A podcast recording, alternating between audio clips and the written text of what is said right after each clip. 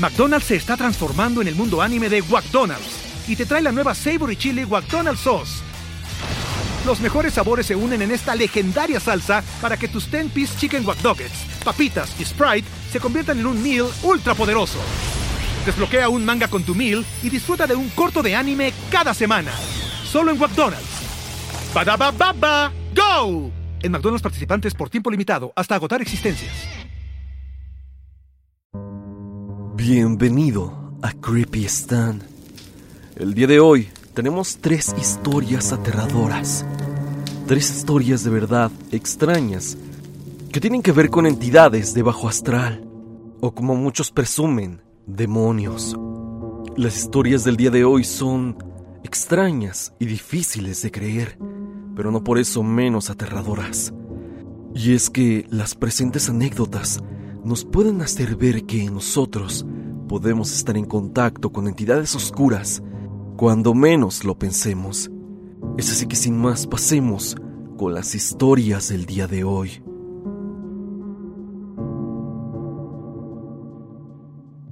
Una suscriptora anónima nos cuenta una historia por demás peculiar, pero que sabemos que pasa en todos los panteones de México.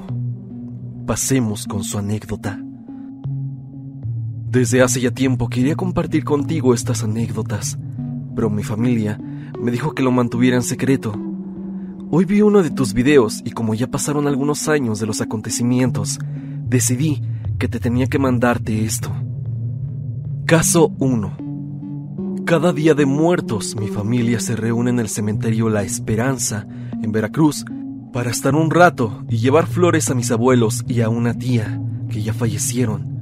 Ese espacio ya está apartado por nosotros, o sea, compramos cuatro tumbas, de las cuales ya se ocuparon tres. Queda una vacía y esa es la que correspondería a mi bisabuela cuando fallezca. No sé si alguna vez hayas visto las tumbas vacías, que son como fosas y les colocan una plancha de concreto encima, que se pueden retirar con algo de esfuerzo cuando sea necesario. Y bueno, lo que estoy por relatarte pasó hace unos años. Ese día llegamos al cementerio y nos acompañó mi bisabuela. De lo primero que todos nos dimos cuenta fue que en el espacio de la tumba vacía, que corresponde a mi bisabuela, la plancha de concreto que cubre la fosa estaba rota.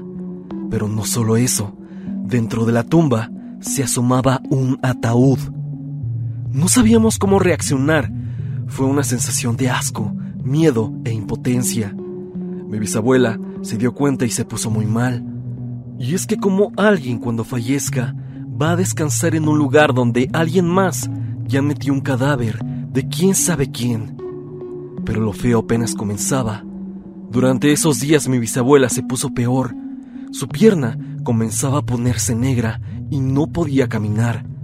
Según el doctor, ella pescó alguna infección en el cementerio por sentarse en alguna tumba, ya que su piel es muy delicada pues en este tiempo ella tenía 92 años. Cada día se ponía peor y nosotros aún no podíamos sacar el ataúd de la tumba, ya que necesitábamos permiso del ayuntamiento y de los encargados del panteón para poder trasladar ese cuerpo. Además, necesitábamos limpiar dentro de la fosa, pero no había momento para poder hacerlo. Se presentaban asuntos que lo impedían. Mientras tanto, mi abuela ya comenzaba a delirar y decía ver a su mamá, la cual obviamente ya falleció, y decía que estaba en su habitación y que venía a visitarla. O sea, mi bisabuela ya estaba a punto de morir, y hasta hicimos en esos días una reunión para despedirla y estar con ella. Gracias a Dios, poco después mi bisabuela se curó, y hasta la fecha ella está bien con nosotros. Eso nos ayudó a poder seguir con los trámites del traslado del ataúd misterioso en la fosa. No te mentiré, nos desentendimos un poco de la situación, ya que mi bisabuela ya estaba bien y además el cementerio queda muy lejos de donde vivimos. Así que pasó un año y por fin se pudo resolver el problema. Nadie nos ayudó, Stan. Los del ayuntamiento nos mandaron con los del cementerio y los del cementerio decían que fuésemos con los del ayuntamiento. Tuvimos que pedirle ayuda a un enterrador del panteón este abrió la plancha de concreto y lo que había ahí nos dio un asco terrible. no solo estaba allí un ataúd de metal, sino que junto había un montón de velas negras en frascos de vidrio, acompañadas en tierra negra. El ataúd y la tierra tenían esparcida cera derretida de las velas, y además una de estas estaba rota. También había una foto de una chica con una señora de avanzada edad. Detrás de la foto venía escrito el nombre de una de ellas. Yo supongo que era el de la chica. El sepulturero sacó el ataúd y lo abrimos. No cabía duda que el ataúd había sido usado. Estaba manchado por dentro, pero estaba vacío. El enterrador lo comenzó a romper en pedazos para llevárselo y venderlo como chatarra.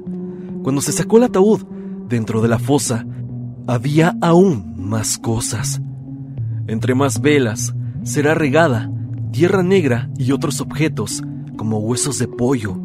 Había unas bolsas apestosas de color negro, las cuales obviamente que no abrimos, y mejor botamos a la basura. La fosa se limpió totalmente. Lavamos, echamos agua bendita y la pintamos de blanco con cal. Claro que la sellamos bien para que no se repitiera este inconveniente. Esto no se lo contamos a nadie, ni a mi bisabuela, ni su hija, que es mi abuelita. Eso sí, hasta la fecha, desde ese momento, mi bisabuela dice cosas extrañas, como que ve a sus gatos caminar, o demás incoherencias, aunque esto se lo atribuyó más a la edad, a que sea algo paranormal. Lo más raro fue que estaba insistiendo mucho estas últimas semanas con que tenía sueños donde alguien de la familia tendría un bebé, alguien de sus nietos, es decir, mis tíos. Y no me lo vas a creer, pero hace una semana mi tío, que ya no está en edad para esas andadas, va a tener un bebé. Cosa totalmente inesperada. Acerca de este caso están, sí tomamos fotos, pero mi mamá me obligó a borrarlas. Pero bueno, Creo que puedes imaginarte cómo es encontrarte algo así en la tumba que va a ser de un ser querido.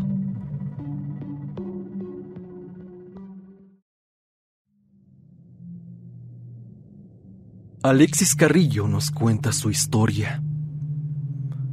Hola Stan, hoy te traigo una historia realmente interesante y aterradora.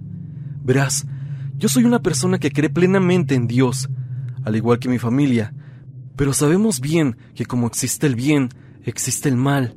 A nosotros nunca nos ha pasado algo como lo que te contaré, pero yo lo he visto bastante en películas y videos. Pero como todos dicen, la realidad supera la ficción. Esta historia nos la contaron unos señores. Son amigos de mi mamá, por lo que me cuentan, iban juntos en la preparatoria.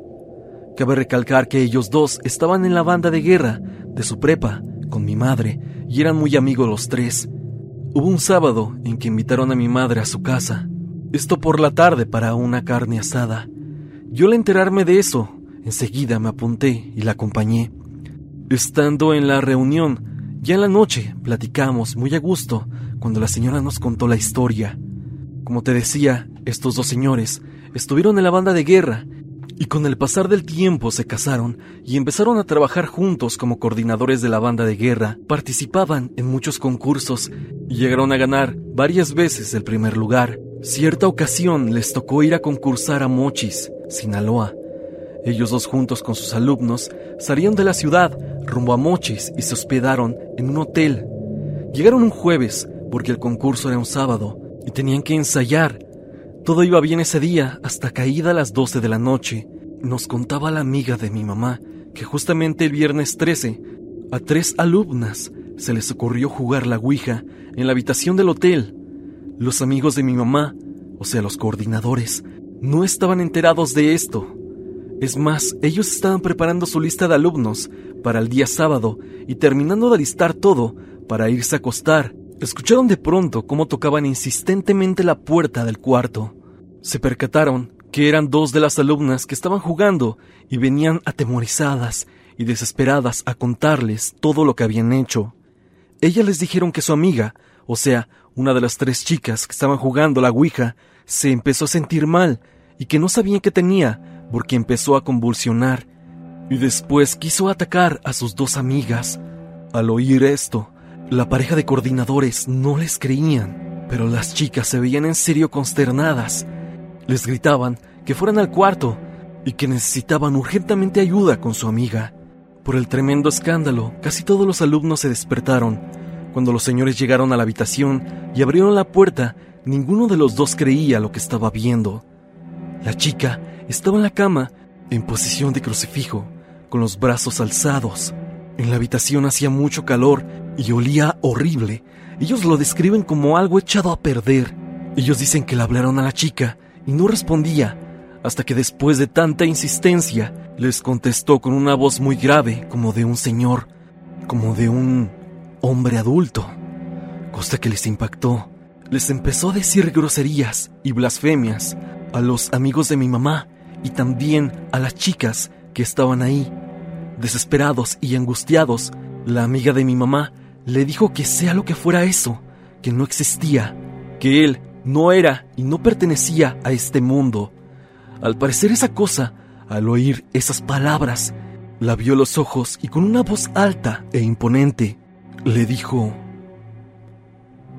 Maldita, en cuanto salgas del hotel, te va a atropellar un carro y morirás.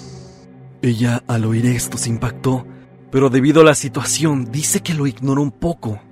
Como vieron que lo que tenía la chica no se trataba de una enfermedad, sino de una posesión, y sabían que necesitaban la ayuda de una iglesia. Cansados y frustrados, al salir del hotel, se dirigieron hacia su carro y buscarían una iglesia que estuviera cerca.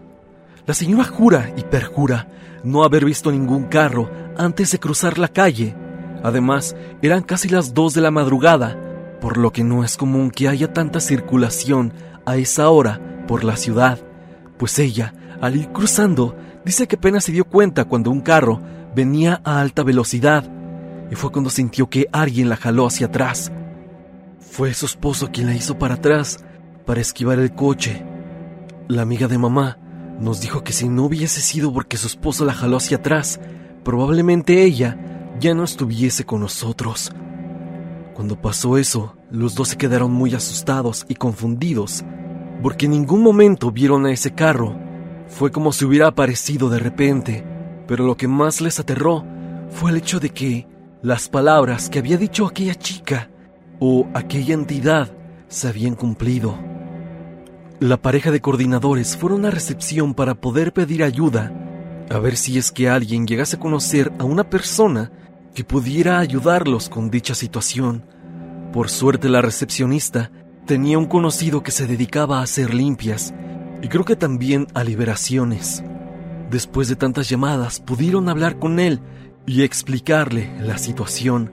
Finalmente esta persona aceptó ir a ayudar. Pasaba el tiempo se dieron las 3 de la mañana, 4, y esta persona no llegaba, hasta que dice la señora que supuestamente llegó.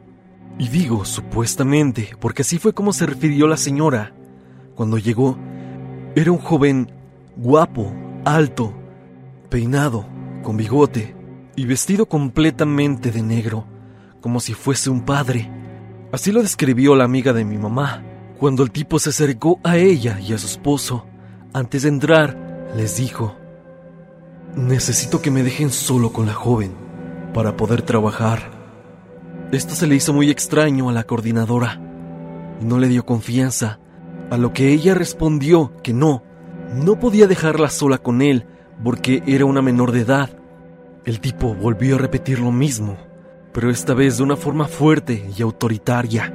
La pareja se negó rotundamente, ya que ellos tenían que estar presentes por cualquier cosa eran los responsables de todos sus alumnos. Cuando aquel tipo alzó la voz, todos los que estaban presentes voltearon a verlos. Alumnos, recepcionistas y todos los que estaban alrededor los vieron. Aquel sujeto solo dijo, Ok, no me dejen entrar, malditos. Y después volteó a ver a las otras dos niñas que jugaran a la Ouija con su amiga y les dijo a ambas, Y ustedes dos, sigan jugando que así como a su amiga, juntas van a arder en el infierno. Al ver y oír esto, los señores lo comenzaron a insultar. Ya molestos pero sorprendidos, lo corrieron. Sin saber qué hacer ellos ahora, fueron hasta el lobby con la recepcionista, a quejarse de la persona a la que le habló y empezaron a reclamarle y desquitarse con ella. Al oír esto, la recepcionista confundida y asustada les dijo, Señores, disculpen, pero la persona a la que le hablé ya viene en camino a ayudarles. La pareja, sin poder creer, le respondió, ¿Cómo dices? Pero si aquí estaba. Era un muchacho vestido de negro, como de padre, y bastante alto.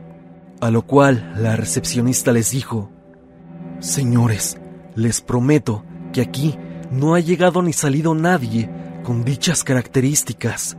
La pareja simplemente se quedó confundida, pero sobre todo sorprendida de lo que habían escuchado, ya que no sabían de quién se trataba esa persona. Ellos piensan hasta la fecha que pudo haber sido el mal que se presentó en persona para poder empeorar la situación, y por eso quería quedarse sola con la joven. Esto pensaron posteriormente, ya que, al pasar de los minutos, esa persona que conocía a la recepcionista por fin llegó. Ellos, así como su grupo de alumnos, estaban completamente confundidos y aterrados. Finalmente esta persona pudo ayudarlos, y la muchacha se pudo recuperar. A como cuentan la señora y el señor, dicen que le hicieron un tipo de exorcismo a la joven, y que había salido bien por el momento, porque después de ese evento se enteraron que la chica se levantaba a las 12 de la noche a jugar la Ouija. Quién sabe si todavía lo seguirá haciendo, pero eso que nos contaron los amigos de mamá ya tienen muchos años de haber pasado. Ellos dicen que fue lo peor que han vivido en sus vidas y que en ese momento que pasó jamás habían visto películas de terror y mucho menos sabían nada de exorcismos como para inventar una historia acerca de esto. Con el pasar del tiempo, han llegado a ver películas que tocan esto mismo, sobre demonios y exorcismos, pero ellos procuran evitar ver este tipo de contenido. Mira, Stan, todo esto que conté tal vez para cualquier persona se le haga fantasioso y se respeta. Cada quien es libre de creer lo que quiera, pero si algo te puedo decir es que el mal existe. Y estos amigos de mi madre me lo reafirmaron. Ellos no tienen por qué mentirme. No tienen por qué estar inventando esa clase de cosas. De hecho, son muy buenas personas. Son honestos. Por lo que no hay ninguna razón por la que ellos mientan. Y bueno, esta es la historia, Stan, que quería compartirte desde hace ya mucho tiempo. Ojalá me hayas leído. Te mando un gran saludo a ti y a la comunidad.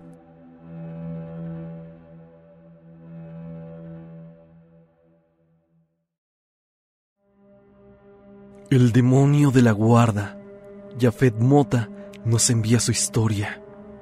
Todo comenzó cuando yo era muy chico. Crecí en una familia católica y como es de costumbre aquí en México, sabemos que desde que estás en brazos te llevan a la iglesia para poder bautizarte. Pero en mi caso, desde ese momento, descubrí algo extraño en mí.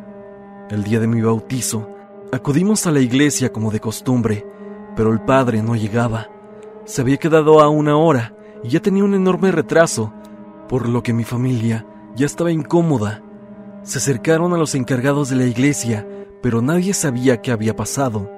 Lo único que mencionaron es que el padre tuvo que salir de emergencia por unos santos óleos de un enfermo, pero que prometió que llegaría pronto.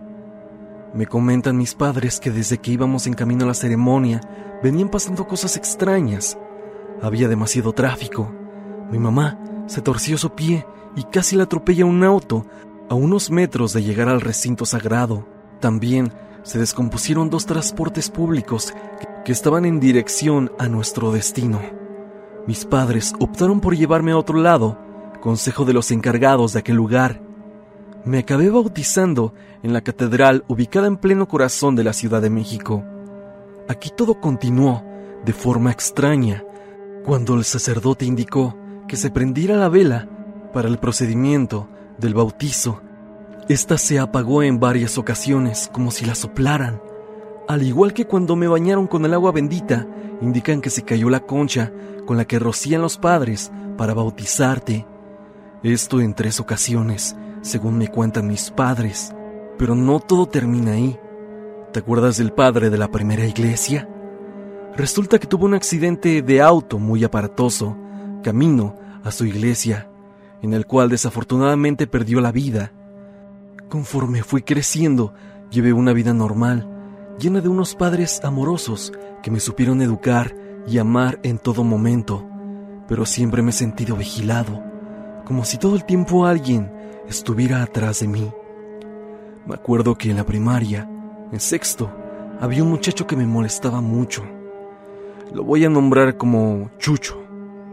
Este chico un día me golpeó la cara, dentro de sus ofensas de siempre. Recuerdo que sangré de la boca. Lo peor es que cuando vio la escena, él se fue corriendo, y cuando lo reporté a los profesores, nadie hizo nada. Llegué a casa y cuando fue momento de dormir, me sentía devastado y en mi cabeza pedí que tuviera su merecido. Al día siguiente, Chucho no fue a la escuela. Dijeron que estaba enfermo. Lo vi hasta una semana después y por lo que contó supe que algo inusual había sucedido. Habla que esa noche, cuando me golpeó, había sucedido algo mientras estaba en cama. Dice que al momento de irse a dormir, le jalaron las cobijas y en la oscuridad vio un ente con cuernos muy alto y de color negro, que gruñía con unas garras afiladas en las manos.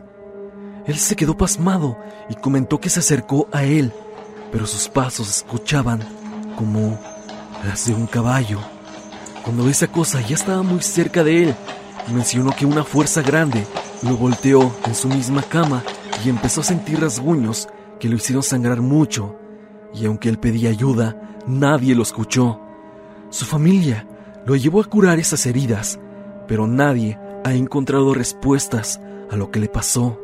Nadie con excepción mía. Después de ese evento han pasado muchas cosas similares. Stan, te puedo jurar que no me da miedo.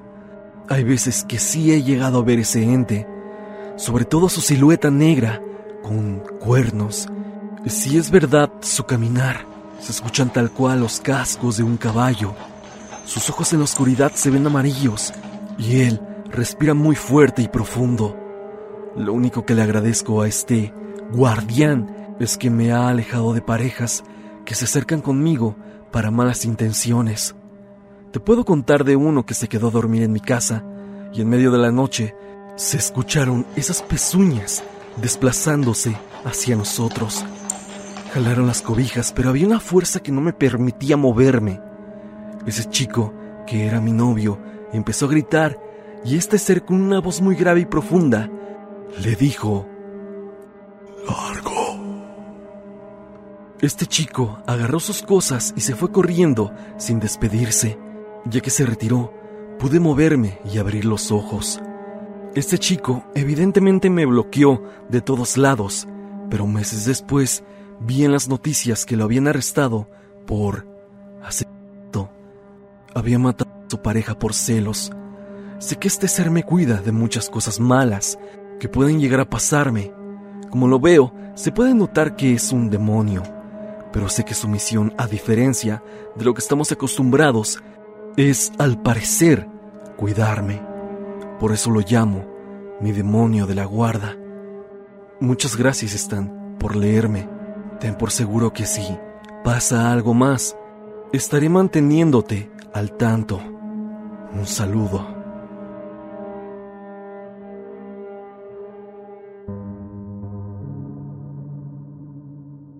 Hasta aquí el video del día de hoy. Espero que te haya gustado. Ya has escuchado algunas historias provenientes de la audiencia relacionadas a demonios o entidades oscuras. Las historias de verdad estuvieron fuertes, pero dime, ¿tú tienes una anécdota similar? Si así es, no lo dudes y envíamela a evidencia.tristan.gmail.com o bien únete al grupo de Facebook y comparte tu historia con toda la comunidad. Recuerda seguirme a través de Spotify para que me escuches mientras haces tus labores diarias. La música del video es por parte de Repulsive. Si te ha gustado, por favor, suscríbete a su canal. El link estará en el comentario fijado. Sin más que decir, no te olvides que yo soy Stan y te deseo dulces pesadillas.